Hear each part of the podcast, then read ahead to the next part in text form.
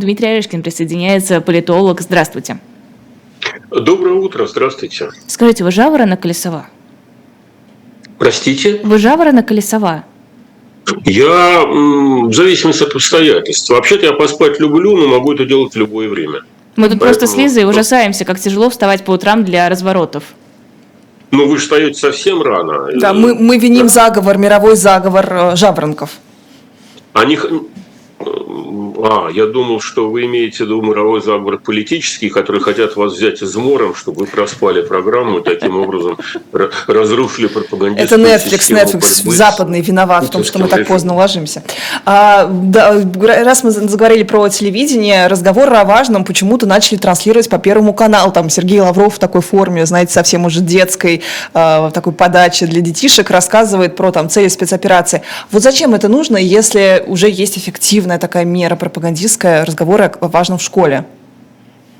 Ну, вы знаете, всегда не хватает. Пропаганды не хватает всегда, потому что это вертикаль. А вертикаль основана на том, что только она знает правду.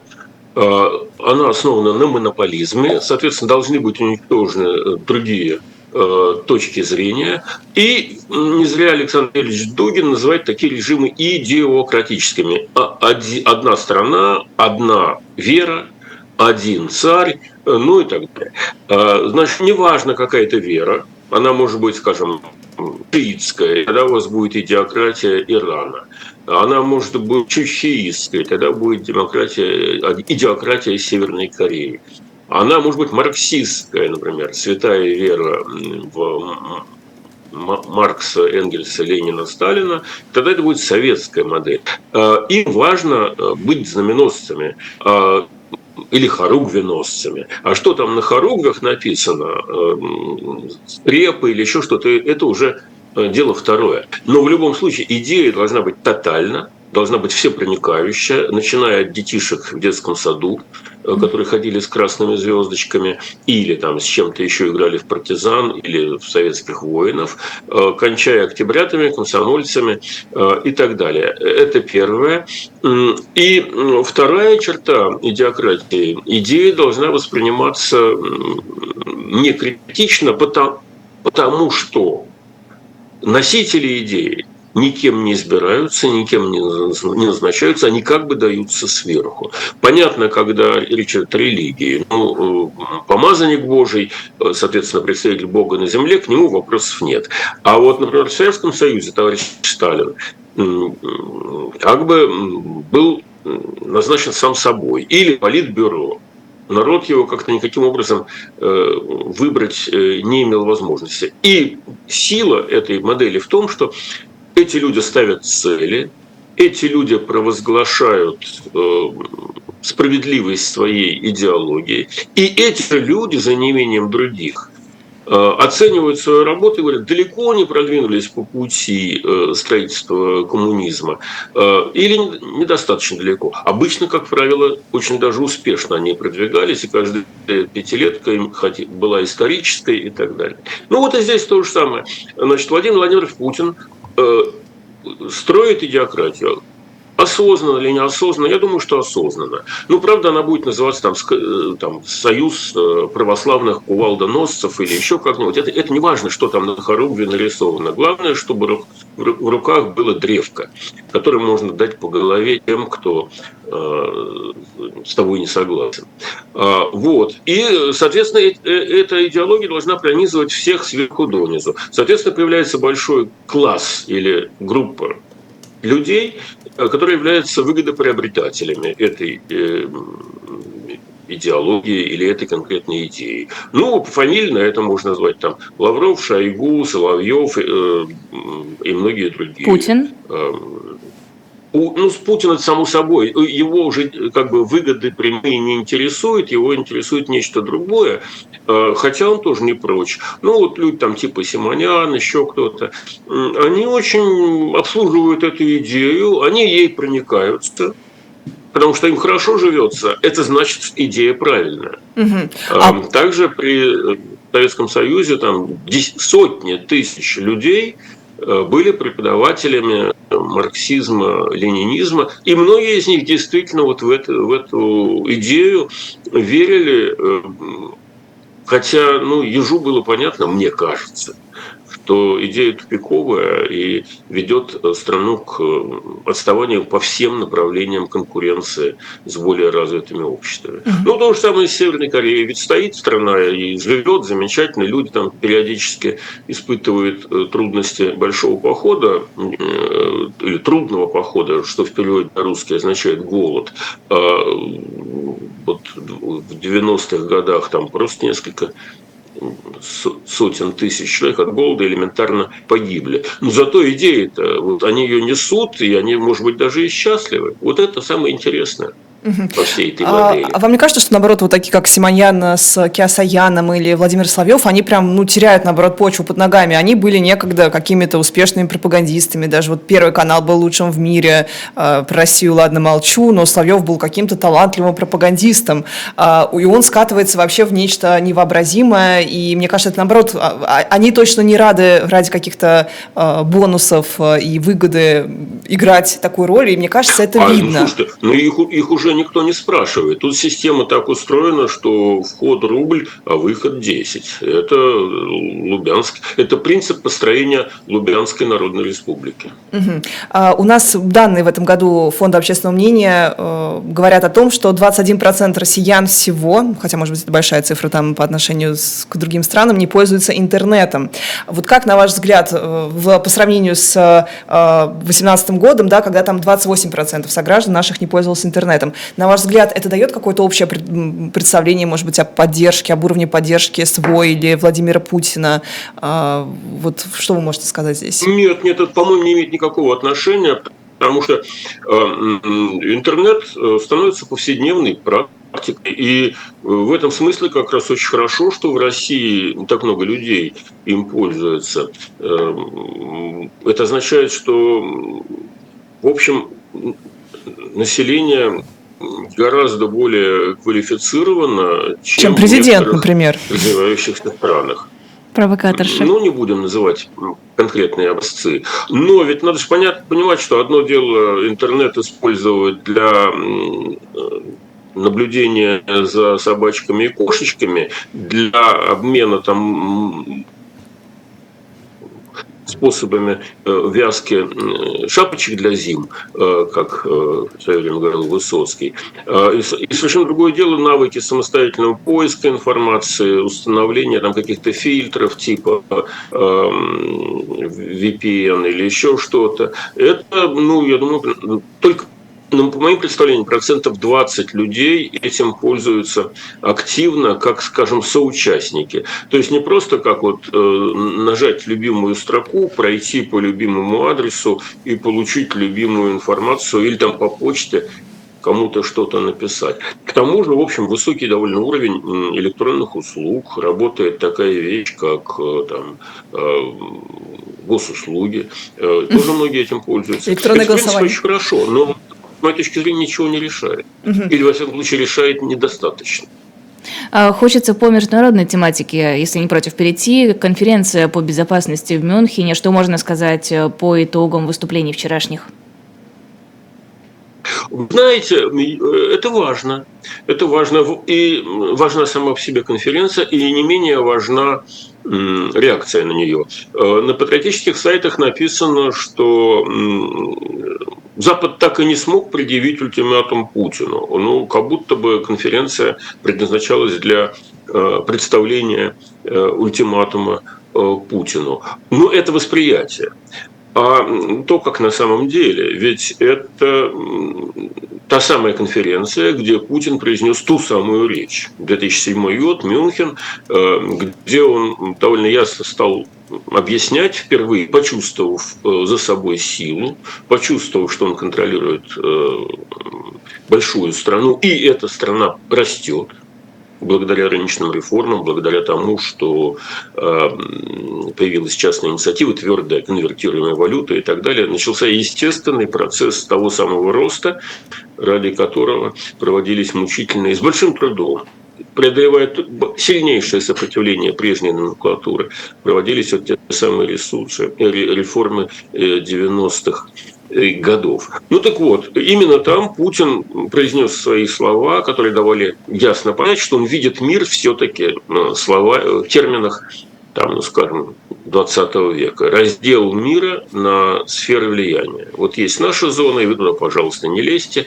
идите прочь со своим пробковым шлемом, и мы эту зону будем опекать и, значит, вести к светлому будущему в соответствии со своими представлениями о прекрасном, э, в соответствии с принципе той самой идиократии.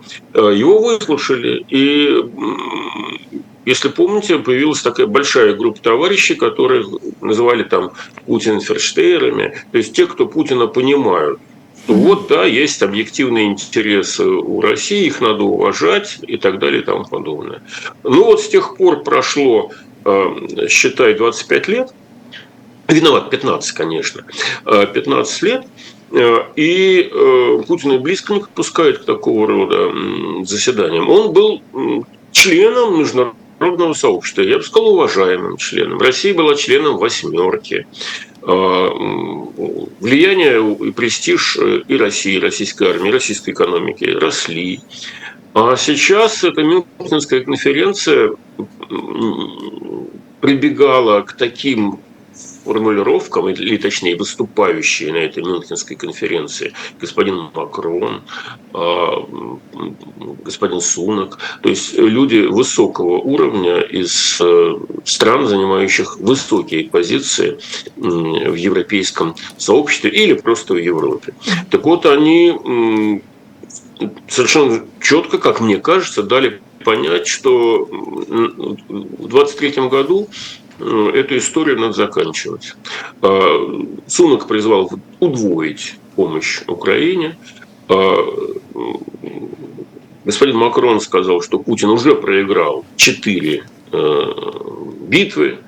А, на самом деле, я думаю, что это уж слишком так сказано. Но их перечислил там, что, во-первых, провал на поле боя, во-вторых, там э, провал попыток попытки придать этой военной операции какую-то легитимность в глазах мировой общественности. В-третьих, неумение провал с предсказанием будущего. Он думал, что Европа развалится, испугается, замерзнет и придет с поклоном э, э, к Кремлю, а получил наоборот укрепление НАТО и расширение там, и массовую консолидацию. И, наконец, в-четвертых, это поражение Макрона, в терминологии Макрона, заключается в том, что Путин хотел вернуть России престиж, а вместо этого добился прямо противоположных результатов. Ну, в общем, четыре это поражение или не четыре поражения, но понятно, что э, э, Запад Путина прочитал,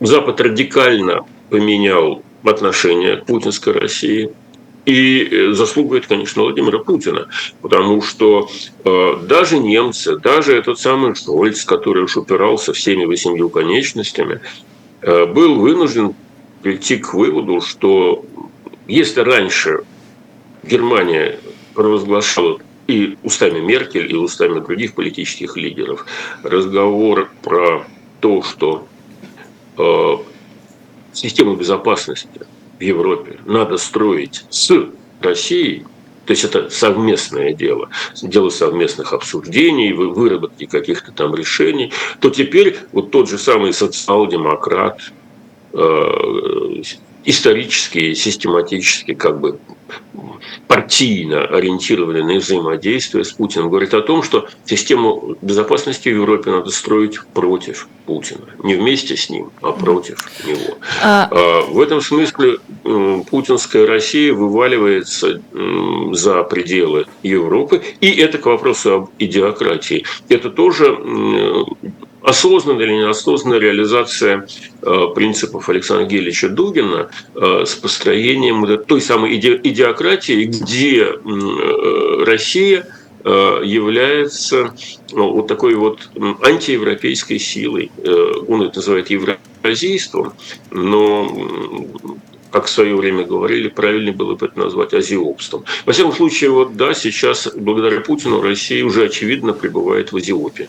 О чем нам говорит тот факт, что на конференции выступали также российские оппозиционеры? Ну, о, о том, что Запад э, думает о том, э, какие люди э, могут представлять Россию в будущем.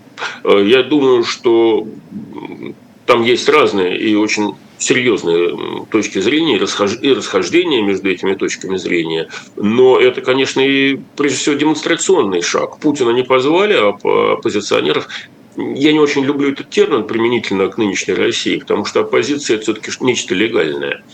Это то, что защищено и имеет право в той правовой системе государства, где оно существует. У нас Путин оппозицию уничтожил, Э, э, соответственно, вернула опять к советской демократической модели. И, по сути, эти люди уже делаются, может быть, они с этим не согласятся, но мне кажется, что правильно их называть диссидентами. Оппозиционер – это тот, кого защищает э, закон. Он имеет право организовывать э, митинги, он имеет право организовывать партию, он имеет право участвовать в выборах. Эм, э, оппозиция – это признак культурой политической довольно высокого уровня, наличие оппозиции. Британия оппозиция, оппозиция ее величества называется. То есть она никому не придет в голову застрелить лидера оппозиции или потенциального политика на мосту имени Бориса Немцова. А в нашей политической культуре это нормально. Поэтому я думаю, что правильно называть это, так же, как там госпожу Тихановскую, не оппозицией, а все-таки диссидентурой. Э, это не их вина, это вина того состояния, до которого довели Россию, э, в которой оппозиции вообще нет. А может быть, там есть какая-то имитация оппозиции типа коммунистической партии или там, справедливой России или еще какой-то там партии. Но все получают кормление в Кремле, э, все кормятся с ладошки президентской администрации, и все, в общем, э, поют песни, которые в детском саду разучивают под руководством э, господина Кириенко. А, Дмитрий Борисович, а вы вот всерьез верите, что этих оппозиционеров, там, Каспарова, Ходорковского как-то рассматривают как потенциальных кого президентов? Просто вот, э, ну... Нет, нет, нет, я не думаю так. Я, честно говоря, я так не думаю. Э, э, я думаю, что это в большей степени демонстративный акт. Это первое. Ну и второе, и Каспаров, э, и Ходорковский серьезные люди. И их взгляд на Россию важен, потому что они э, корнями оттуда, они понимают, что там происходит лучше. Потому что Запад, Западу это кажется настолько диким, насколько я понимаю, вот то, что делает Путин, противоестественным, потому что да, нарушает экономику, да, убивает э, российский престиж, да, подрывает российское будущее. Зачем он это делает? Им это очень трудно понять. А ну, поскольку у Ходорковского был десятилетний опыт общения с этой системой, наверное, он может что-то новое, неожиданное для вот этих э, благонамеренных западных людей сказать. Поэтому это же конференция, это обмен мнениями. Я не думаю, что они Ходорковского рассматривает как там политического игрока. Но мало ли кто кого как рассматривает. Угу. Тогда... Каспаров себя считает там политическим игроком. Ну, а там получится, у него не получится, это, это вопрос другой. Но важно, что его пригласили. Вот э, это, естественно, исторический факт. Угу. А Путина как бы, ну, и не могли пригласить, да он бы, наверное, не поехал, я так думаю. Хотя нет, сейчас уже нет. А, тогда вопрос, э, как, каким образом будет вот это вот э, западное переустройство с их точки зрения производиться? Есть две основные линии в Мюнхене. Есть позиция Камала Харрис, той, той же самой, которая говорит, что это все военные преступления, Путин должен лично отвечать, э, Гаага и так далее, смена режима. И есть позиция Макрона, который говорит, что ни в коем случае нельзя Россию таким образом уничтожать, потому что ну, мы вынуждены с ней потом жить, и мы не можем какую-то очередную разруху, очередной 91 год э, иметь здесь, э, и надо договариваться. Вот на ваш взгляд, все-таки э, какая с точки зрения превалирует или победит в итоге? А вы знаете, я, я не вижу фундаментального различия между этими э, позициями. Так или иначе с Россией придется договариваться. Так или иначе 17 миллионов квадратных километров остаются, населенные 145, там, 146 миллионами довольно странных и не очень понятных Западу людей со своими представлениями о прекрасном голове. Поэтому, когда говорят, вы говорите, там, сокрушить Россию, не сокрушить Россию, а, мне кажется, это путаница терминологическая. За последние сто небольшим лет на этой территории было три государства. Монархия, а, Советский Союз Э, республика Российской Федерации. Они были построены на разных идеологических, экономических, каких угодно еще принципах. А территория была одна и та же в общем. И называлась в общем примерно одинаково. Россия с точки зрения Запада. А смена путинского режима не означает разрушение или уничтожения России. Вот это очень... Ну, все, все очень какой-то плохой, плохой пример, Дмитрий понятно. Борисович. Все как-то там жутким образом всегда трансформации-то переходили в России максимально кроваво. Это, Поэтому... вот, это дело другое. Это и, и наверняка будет, потому что э, нормальные условия, нормальные условия трансформации э, задаются э, государственными институциями. Угу. Если у вас соблюдается Конституция, у вас в Российской Федерации, или у нас, Российской Федерации, соблюдается Конституция. И если Владимир Владимирович Путин по какой-то причине надорвался, ножки протянул, как сказано в известной сказке Александра Сергеевича Пушкина, а, то все прописано – в течение трех месяцев э, премьер-министр, а именно господин Мишустин, выполняет функции временно президента. И в течение этих трех месяцев готовит следующие выборы президента, где с помощью этих выборов определяются следующие... Так то же самое, вы же говорите, если тут не сменится, будет то же самое, такие же выборы, э, такой же результат, но будет не Путин, а там Патрушев, сын Патрушева, Мишустин, кто-то из них, это же Путин все же эта система. Гораздо, все будет гораздо хуже, так. потому что э, эти самые самые институции, всем понятно, как работают. И всем понятно, что они работают только в том, в том направлении, которое удобно человеку, который возглавляет вертикаль. А вот Конституция есть, там 31 статья, а вы попробуйте выйти на митинг, который ей предусмотрен, и не получить по морде. Или там потерять работу, или получить срок.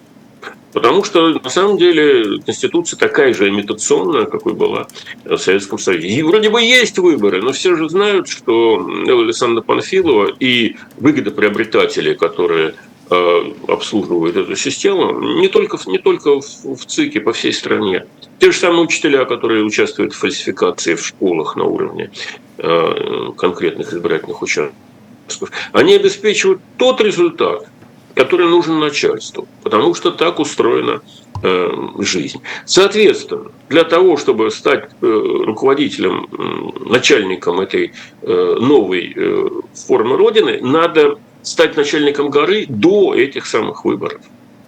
А, а вот как они станут начальниками и кто из них станет начальником горы до выборов, они будут разбираться в хорошем случае на сходке своей Э, вот этой мафии или называйте ее э, хунтой или как-нибудь еще, силовиков. Потому что у каждого свои ресурсы, там у Шойгу есть армия, а у Золотого есть внутренние войска, или как их там еще говорят, Росгвардия, и у ФСБ есть силовой ресурс, и у э, Пригожина, и, и у Кадырова. И каждый из них имеет амбиции. И значит, им надо будет разобраться друг с другом. Потому что все, все друг друга ненавидят. Все эти путинские люди, они друг друга ненавидят. На этом стоит путинский режим. Разделяй, властвуй. Там. А, соответственно, перед тем, как прийти к Эле Александровне и сказать, что вот я начальник, вот, пожалуйста, ты мне обеспечиваешь там 68% всенародной поддержки при, придется провести большую или маленькую гражданскую войну. Не в смысле власти Ого. с народом, а в смысле mm. разных представителей Элит, за то, называемых. чтобы командовать этим. В смысле буквально боевые так действия что, или какие-то э, политические игры? Я думаю, я думаю, что вот мы с вами недооцениваем э, того вклада, который сделали такие люди, как э, Горбачев и Ельцин при распаде Советского Союза. Гораздо выше была вероятность, с моей точки зрения, того, что попыткам отделиться от умирающего тела Советского Союза, будь то Латвия, будь то Грузия, будь то Литва, из центра будут сопротивляться. И, конечно, центр сопротивлялся. В 91 году, если помните, в январе расстреляли там э, телецентр в Вильнюсе, mm-hmm. и попытки э, подавить э, протесты в Грузии были. Горбачев не захотел проливать кровище. То есть ну, в странах Балтии к нему до сих пор предъявляют претензии за то, что вот это вот э, расстрел телебашен или там были убийства на таможенном пункте э, Мединенкая, э, насколько помню. Так вот, могло быть гораздо хуже. И, в общем-то, гораздо больше вероятности было того, что будет гораздо хуже. Потому что армия везде стояла. Армия, в общем, если бы ей дали приказ, она бы попыталась его выполнить. А, э, за, за что надо многие кланяться Горбачеву? За то, что он кто говорит от трусости, кто говорит от того, что ему деньги там Маргарет Тэтчер э, заплатила. А на самом деле от того, что он просто понимал, что система разваливается. Ну, я просто я имел возможность с ним общаться, понимал, как он это понимает. А, система разваливается, и кровище ее не склеишь. Благодаря этому Советский Союз развалился не без крови, конечно, но с гораздо меньшим количеством крови, чем могло бы быть пролито. Путин решил эту идею исправить. Путин решил вернуть Украину к себе в стойло, и вот он именно сейчас этим и занимается. Он уже там гробил десятки тысяч украинских э, военнослужащих. Он уже лишил крова 16 миллионов человек в Украине, которые он хочет вернуть к себе, которые он хочет поставить на место, в свою зону влияния.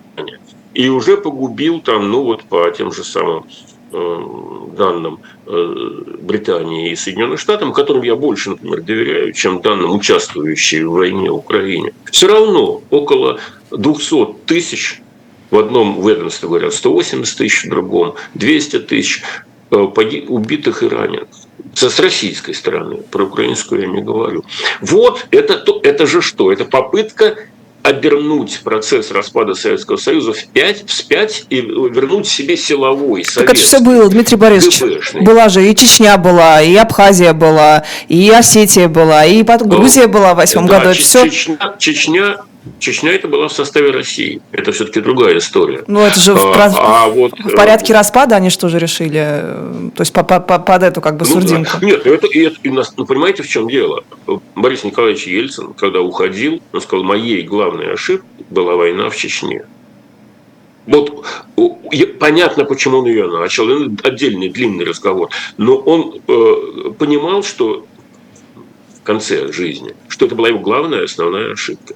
А, и я думаю, что сейчас э, многие понимают, что если бы Чечня ушла в свободное плавание, ну, было бы еще что-то более или менее успешное на границах э, России. И не факт, что лучше иметь такого человека, как Кадыров, платить ему ежегодно по 300 Э, миллиардов рублей, как он сам э, говорил, и иметь вот эту вот э, политическую ну, преданную лично Путину, но в то же время находящуюся в крайне сложных отношениях с, с прочими путинскими людьми, политическую структуру, которую мы сейчас имеем. Но это теоретические рассуждения. Вот э, для Ельцина, насколько понимаю, развал Советского Союза катастрофы не был, он был готов это принять. А развал Российской Федерации, э, как он уход воспринимал Чечни, для него катастрофой считался, потому что это была территория его, и подответ, подответная ему. А, и он решил вот это удержать силой. А, потом раскаялся. Вот, собственно, разница. Я думаю, что сейчас Путин повторяет ошибку Ельцина в десятикратном размере, а может быть, я, я не знаю, какое количество жертв жертв было во время Чеченской войны, но оно, понятно, несопоставимо с количеством жертв украинской войны. Так что кровище, еще раз могу сказать, могло бы быть значительно больше. Дмитрий Борисович, а, спасибо. И вот Путин эту, Путин эту недоработку историческую исправляет. Надо, надо крови пролить побольше. Все равно Украина уйдет, И теперь уже уйдет так, что на ближайшие там, десятилетия она слово э, Россия э, слышать не сможет. И не только Украина. Ну, еще раз скажем спасибо действующему режиму. Спасибо огромное недействующему режиму АВАН. Дмитрий Орешкин был в нашем эфире, политолог. А мы заканчиваем утренний разворот. Лиза Лазарсон, Лиза Аникина. Увидимся с вами этим же составом через две недели.